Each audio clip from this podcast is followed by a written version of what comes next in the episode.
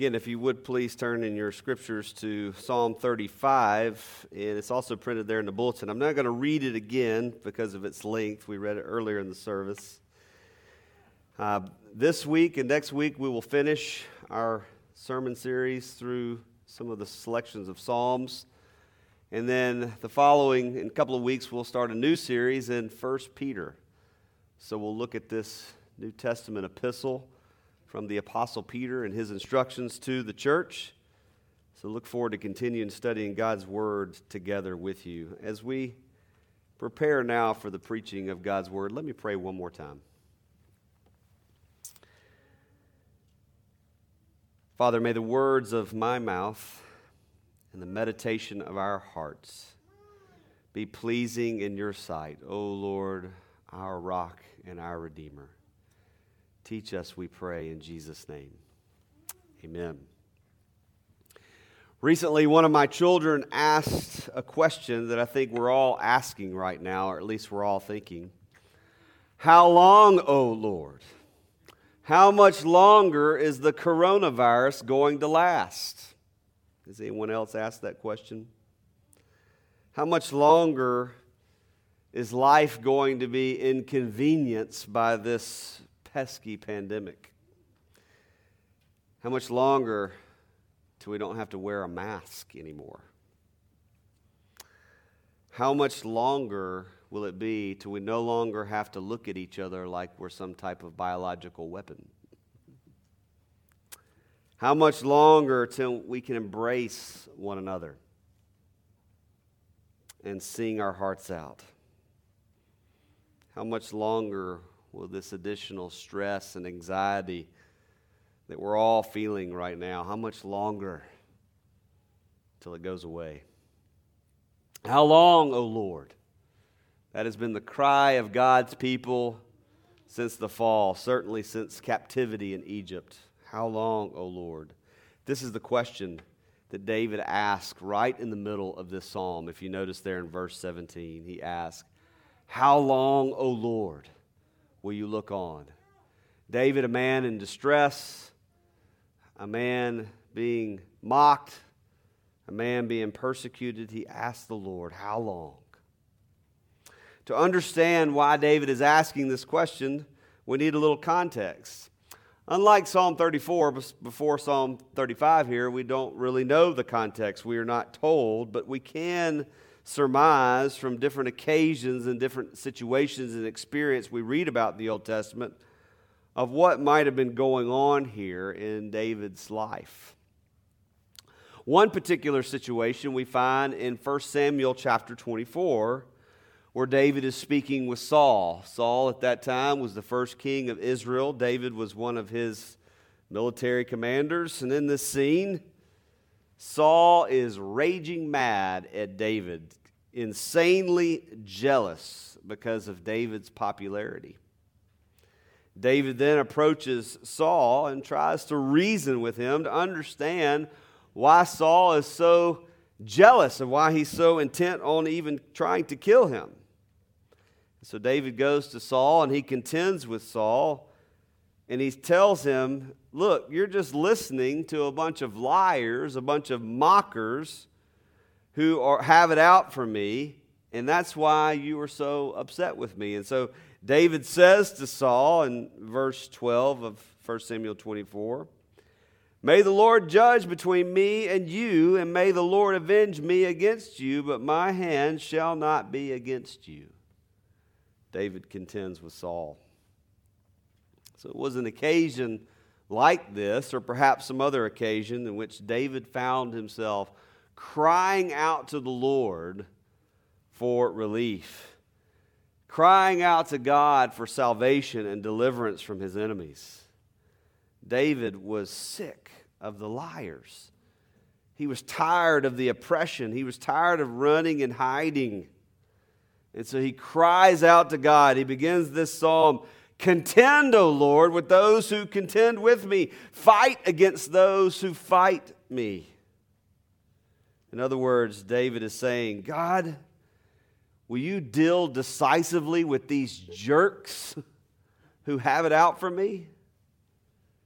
God, will you, will you fight against those who are oppressing me? And so David's distress, his persecution, his anxiety, it was not short lived. It went on for years and years. And so we ask, Lord, how long? How long will David have to deal with the persecution and the oppression before the Lord rescues him from those who ridiculed him and sought to destroy his life? Maybe that's how you feel this morning. Maybe you don't find yourself in David's particular circumstance, but maybe you're wrestling with the question right now, Lord, how long? How long, O oh Lord? How long will you have to deal with the, the sickness and the ailments that are afflicting you? How long will you have to sit there and watch your loved ones suffer? How long before your children can get back to some type of regular routine? Please, Lord. How long will you no longer have to live with the worry and the anxiety and the pressure that life has on us right now? How long? Is this you this morning? Is this how you feel? If you do, this psalm is for you. But maybe you're not feeling that way this way right now. Maybe you're an introvert and being cooped up in your home all the time is just fine. but I'm willing to predict, I'm willing to guess that for sure we all will be faced with this question one day Lord, how long? How long?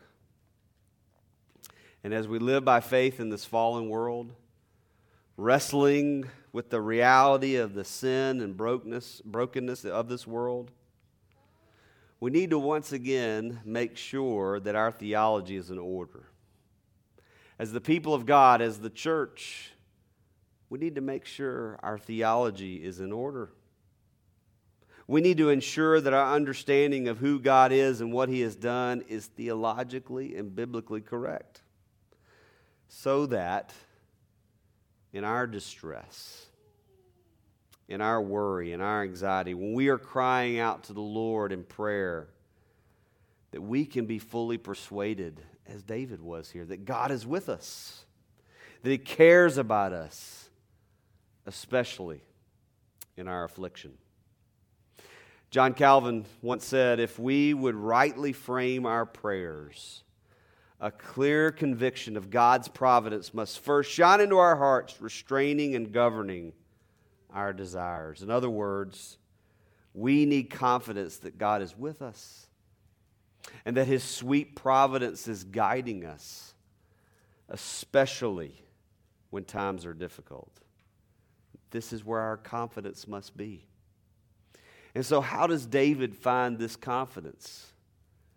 Where does he get this confidence in the midst of his distress and persecution? How does he know that God is with him, that God is for him?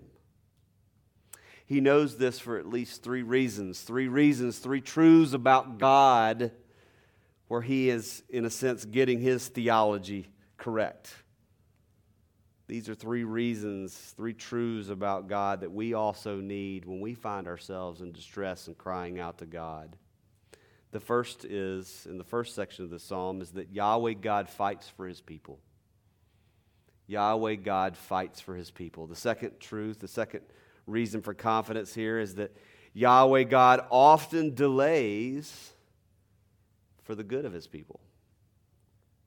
And the third is that Yahweh God, he invites imprecatory prayer. I'll talk about that here in a moment. The first is Yahweh God fights for his people. We see this in verses 1 through 10.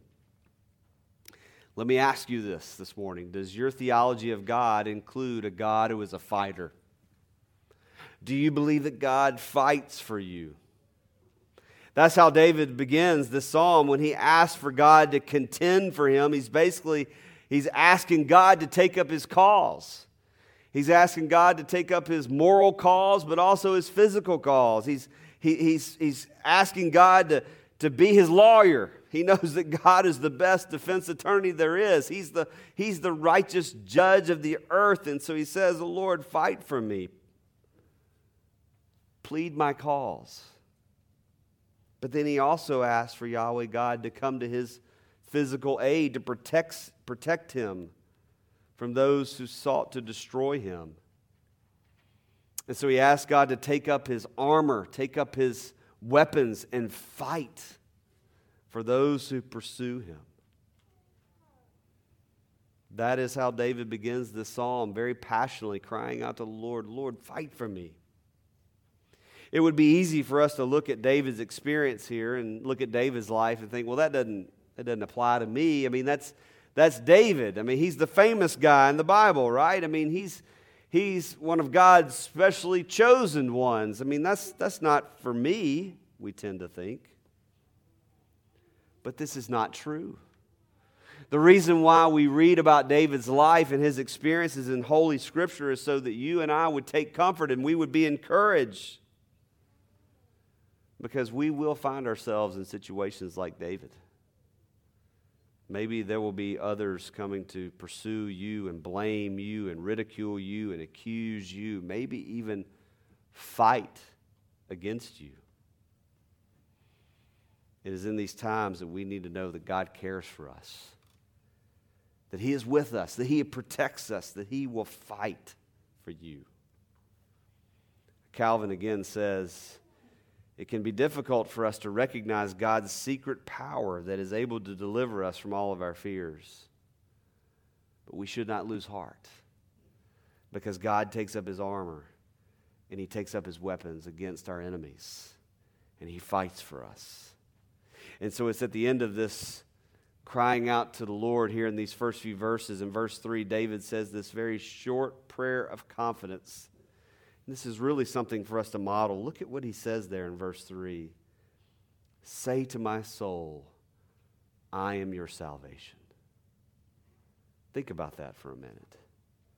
Think about what he's praying, what he's asking the Lord. Think about the assurance that, that God is bringing to David here, where he, he whispers and he declares to him with confidence, I am your salvation. In other words, and Calvin is again helpful here, he says, Lord, however great the discouragements, confirm to me that my salvation is in you. And though temptations assail me, take control of my thoughts, that they may rise above every danger. More may I be infallibly convinced, as if you had personally spoken to me, that I shall be saved through your favor. God fights for us. He is our salvation. And we pray, as Calvin said here, that as if God is personally speaking to our hearts, he says, I am your salvation. And then we find in verses 4 through 8 some very interesting prayers that are imprecatory in nature. In other words, David is asking God to be against his enemies. He's asking, he's praying to God that his enemies' plans would fail, that, that their schemes would be their own destruction. This is not a bad prayer to pray. It's often how God works. God doesn't often come down in a fiery cloud and just swoop away his enemies. He doesn't often just strike down adversaries with lightning. But he does give evil, man, evil men and their evil desires, he gives them over to that. He lets their own evilness destruct, destroy them to be their own destruction.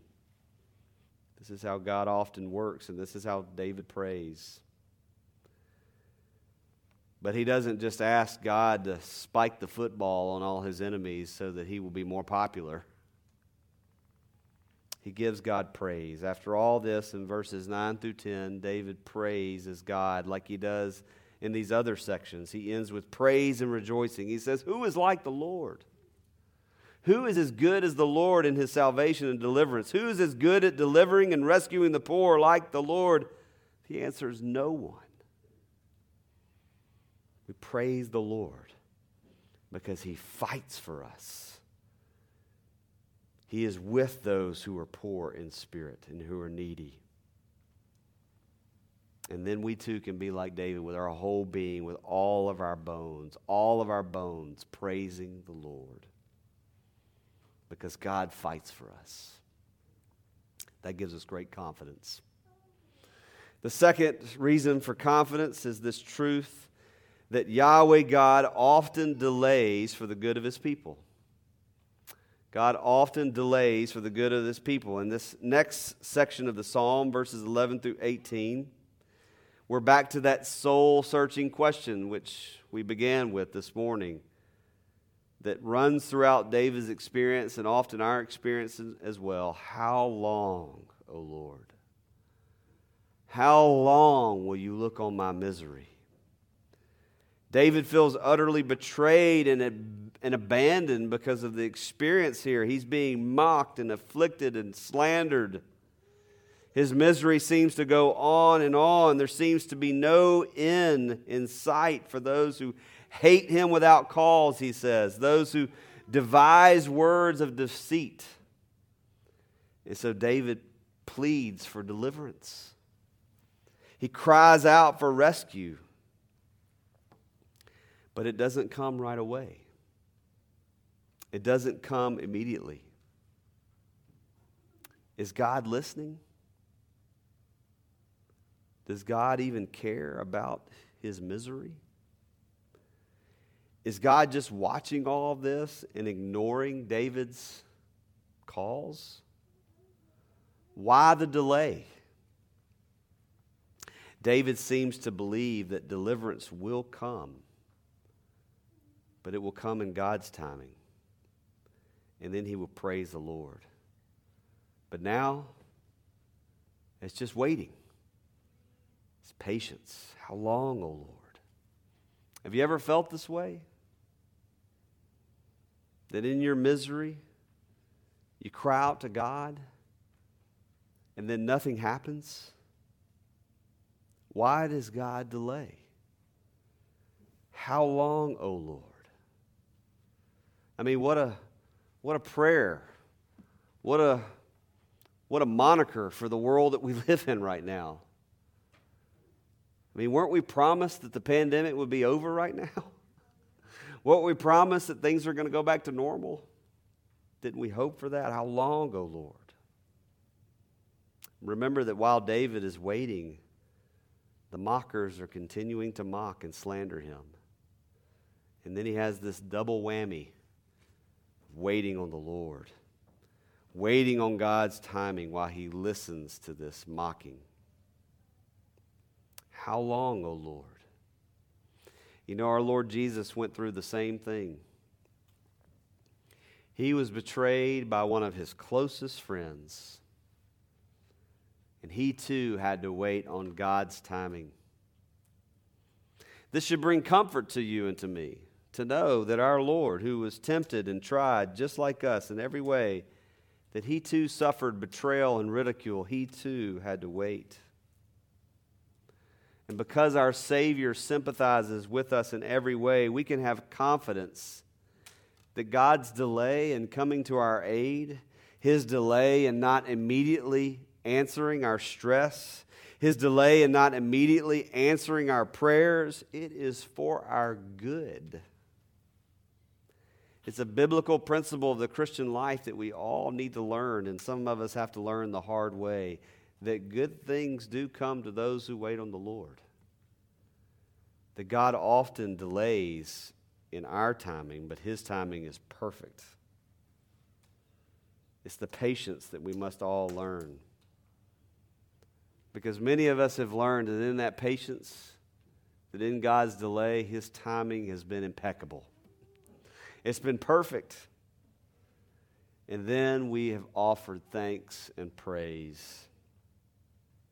But for now, we need to hold fast to this truth that God's delay is often for our good. That God is teaching us all patience right now. And we cry out to Him, How long, O Lord? The third section of the psalm, in verses 19 to 28, is this truth that God invites imprecatory prayer.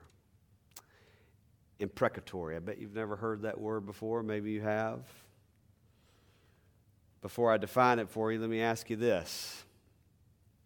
Do you think that God cares or minds when we pray that your enemies would be shamed and humiliated and even cursed for their vile actions against you? Do you think God invites that? Does your theology include a, a, a God who not only fights for you, even to the point where you pray for your enemy's de- demise? That's what's going on in this last section here. This final section of Psalm 35 is not go into the nice category. You didn't flip open your encouraging word of the day desk calendar today and read any of Psalm 35. I guarantee you that. Because David is praying, he is asking for vindication in this prayer. And he, at the same time, is asking God to let his accusers be disappointed and put to shame for their evil deeds. So these words are imprecatory in nature. They're, they're, they're a curse and not a blessing. And that's why these psalms are often called imprecatory psalms. That God would judge his enemies. Dale Ralph Davis says, on the whole, contemporary believers distance themselves from this vigorous and virile expressions of faith as found in Psalm 35. But what good is an effeminate faith? He asked. In other words, what good is a faith that does not fight? What good is a faith that does not have these expressions of confidence in the Lord and His vindication? Moreover, what good is a God who will not fight for us? We need a God who fights for us, who has fought for us, and we have one. We do not need to distance ourselves from this language. We need to cling to it and see that God cares this much about us. And so the final section of this psalm ends in the same way that these other sections do. It concludes with rejoicing and praise. And so David's response to his oppression and his confidence that God's sovereign grace will come and intervene in his life and deal righteously with him and his enemies, it results in him giving praise, saying, Great is the Lord, he says in verse 27. Let those who delight in my righteousness shout for joy and be glad and say evermore, Great is the Lord who delights in the welfare of his servants. David learns what many of us have had to learn in waiting on the Lord that though our waiting is hard, though patience with God's timing is very difficult, especially in times of worry and stress and distress and opposition, it's always worth it It's always worth it. The Lord's timing is always the best timing. Good things always come to those who wait on the Lord. His mercy is always sweet when it finally comes. And then we too can join in the chorus here Great is the Lord, and greatly to be praised, and sing all the day long because he is great and he does great. This psalm is about a man who was despised and rejected. A man who even tried to serve and to pray for his enemies, and yet even then he was mocked and ridiculed and betrayed. And as we study these type of psalms, especially these psalms of David, there is something that we should start to notice. There is a pattern that we should start to see, and that is that David is in many respects a type of Christ. David's life is to point us to the greater David, David's greater son, the Lord Jesus Christ. Like David, evil men hated Jesus without cause. They didn't like his teaching. They didn't like that he loved and befriended sinners. And they certainly did not like his claims about himself and the distress and the rejection that Jesus experienced culminated in 1 Corinthians 11 23, where the Apostle Paul gives the words of institution for the Lord's Supper. He begins them with this little phrase that we often forget. It says, On the night he was betrayed. Jesus was betrayed. It was on that very night that he was betrayed by one of his closest friends, by one of his disciples. Betrayed him for 30 pieces of silver. And yet it was at the height of his betrayal that Jesus gave his disciples, that he gave his church a meal. He demonstrated his, his love and his grace that though he would be despised and forsaken, though he would, though he would be abandoned, he would not leave or forsake us. Because he would give his body and he would shed his blood. He would fight for us. That is the gospel to us this morning, ladies and gentlemen. That is the gospel on display before us. We no longer have to wait. We no longer have to hope and wish for God's deliverance because proof of his love, proof that he has fought for us, proof that he cares for us is in that he has given his one and only Son, that whoever should believe in him shall not perish but have everlasting life. And so let us prepare our hearts this morning, brothers and sisters, and proclaim the Lord Jesus' death until he comes. That great is the Lord, he is our salvation. Our God fights for us. Let's pray. Oh Lord, we thank you for these great and precious promises, these wonderful truths about you, that you, oh Lord, fight for us. That, oh Lord, your delay is not that you have neglected us, not that you have forgotten us, but that you are working all things for our good and for our deliverance. And, oh Lord, we praise you that you care about our stress, you care about our distress, you care about when we are persecuted. And Lord, you have done something. You have provided salvation. You have sent your Son. And so, Lord, we proclaim, we praise you that you are great and greatly to be praised. We praise you in Jesus' name. Amen.